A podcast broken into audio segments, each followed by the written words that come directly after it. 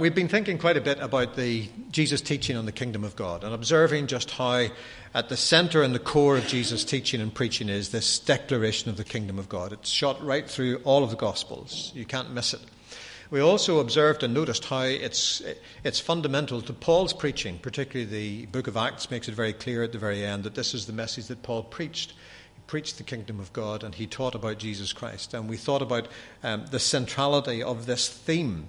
We also thought about how, to use N.T. Wright's phrase, the life of Jesus and the teaching of Jesus on the kingdom is very often the missing middle in terms of our thinking.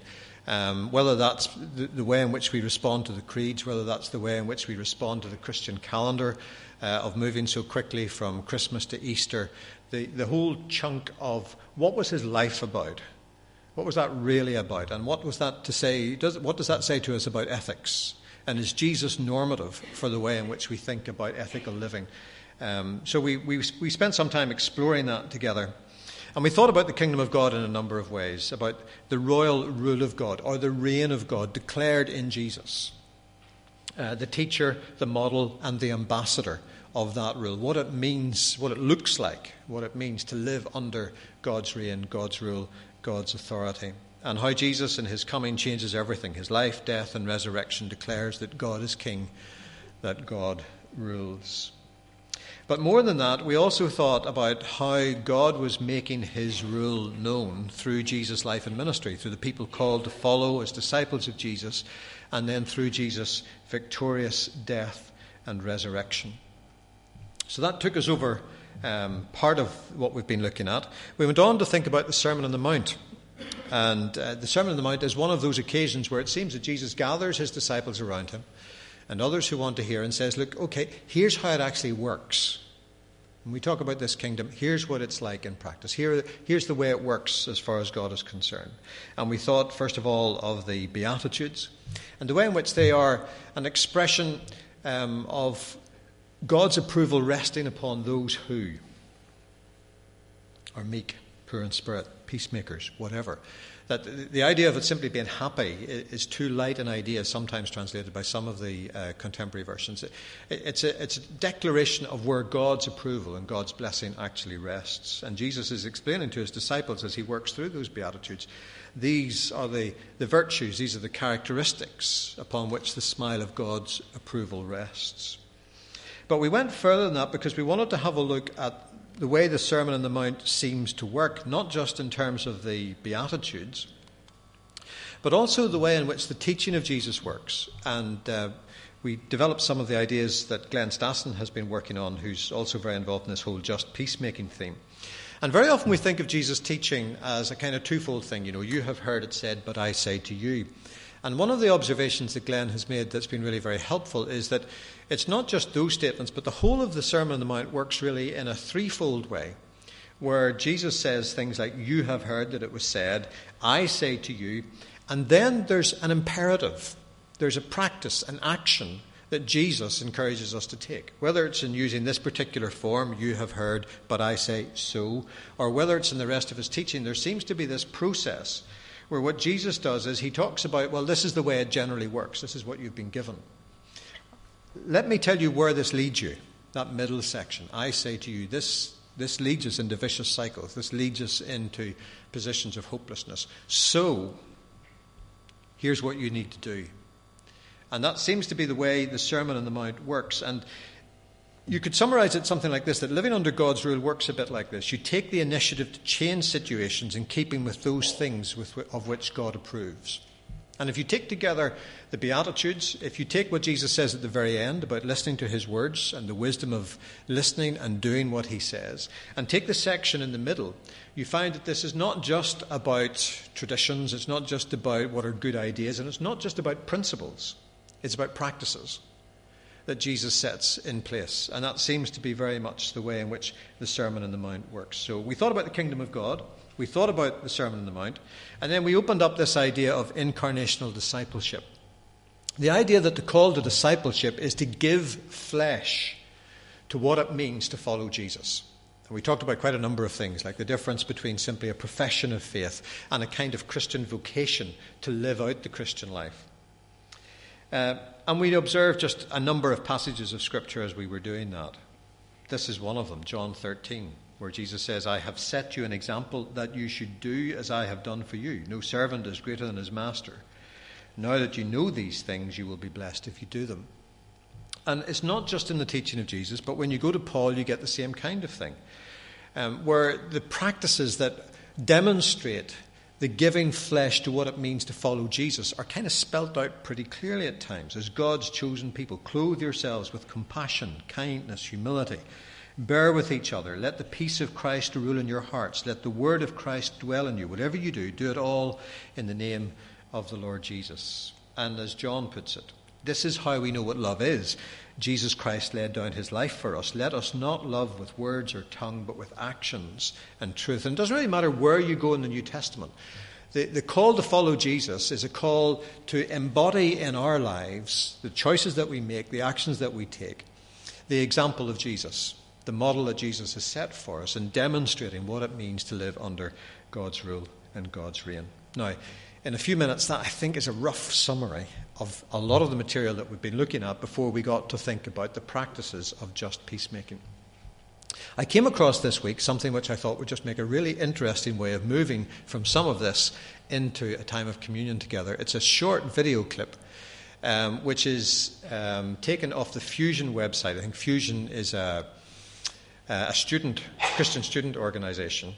And it's kind of modeled, those of you who watch The Apprentice, I must confess I don't watch The Apprentice, but I know the format okay. I think it's kind of modeled a bit on that. This is what happened when a team of young people, or a couple of them, were given the challenge to do something a little bit like the kind of thing it says in the Gospels. So let's see what happens. It's 6 a.m. I'm about to leave my house and go into town to surprise Pippa and Miriam. There's this bit in Luke 14 when Jesus tells this parable, and he says there's a rich guy and he wants to throw a banquet and invite anyone who will come, literally anyone. Other people are too busy, and so he invites anyone who will come. I'm going to surprise them by telling them that that's what they're going to do with their day today. They've got 12 hours to do that. See what happens. Hello! Welcome to your team day. This is me up here. Come and make your way to the X. I don't know whether you've sussed it, but I've got a surprise for you today. What you thought you were going to be doing is not what you were going to be doing.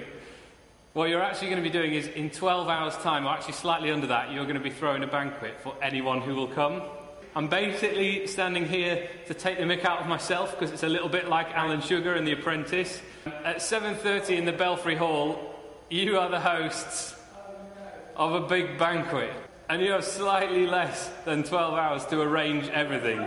So you've got 150 quid to get you going. You need to return that 150 quid to me by the end of the night. You can use it, but you need to fundraise for the whole thing and return that 150 quid. And you need to throw a banquet for anybody who will come. You've also got some gold coins, which are things that I have lined up for you, but I'm not going to tell you what they are. You have to find them. Okay, so I've been given the challenge to throw a feast in York tonight with my mate Pippa. We've got 8 hours to go. I've sat in Costa for about 3. We've made 1 million phone calls. I keep getting rung by strangers asking to tag in. I'm aware I've got to do something about health and safety. I need to contact the press. Somewhere along the line, I actually need to go and tell people about Jesus so they know he's inviting them to a feast. I'm not stressed, but I'm not totally calm. We just prayed, which is an important thing that we keep forgetting to do. I think God's going to be fine with this. The banquets are 7:30. Yeah. So we've been down to Georgina's cafe on Petergate, and they gave us 9 slices of cake. Fillmore and Union gave us brownies and bread. The guy from the cheese shop gave us an entire wheel of brie. We've got banquet tables set out. We're going to have loads of ornate decorations and balloons and fancy lights, and it's going to be epic. Starbucks have just turned up with lots of free coffee. The food is well underway. People have been so ridiculously generous. Money is still coming in. We are blessing the socks off people. A whole range of people are going to come along. Homeless, students, old people, disabled. You are so, so welcome. Thank you. Good man. Woo! Yeah, isn't this great? Fabulous. Brilliant. Big, yeah. We're just an ordinary family walking around York.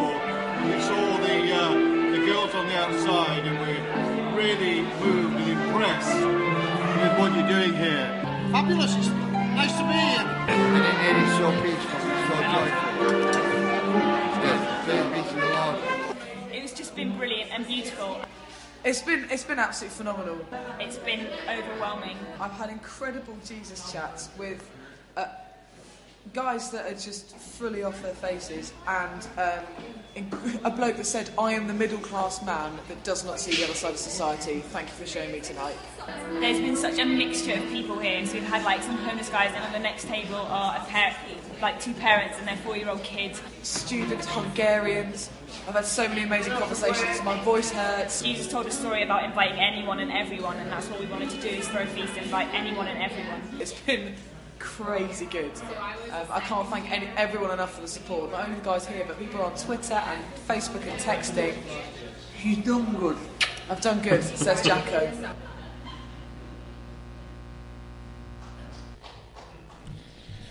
Yep, they did good.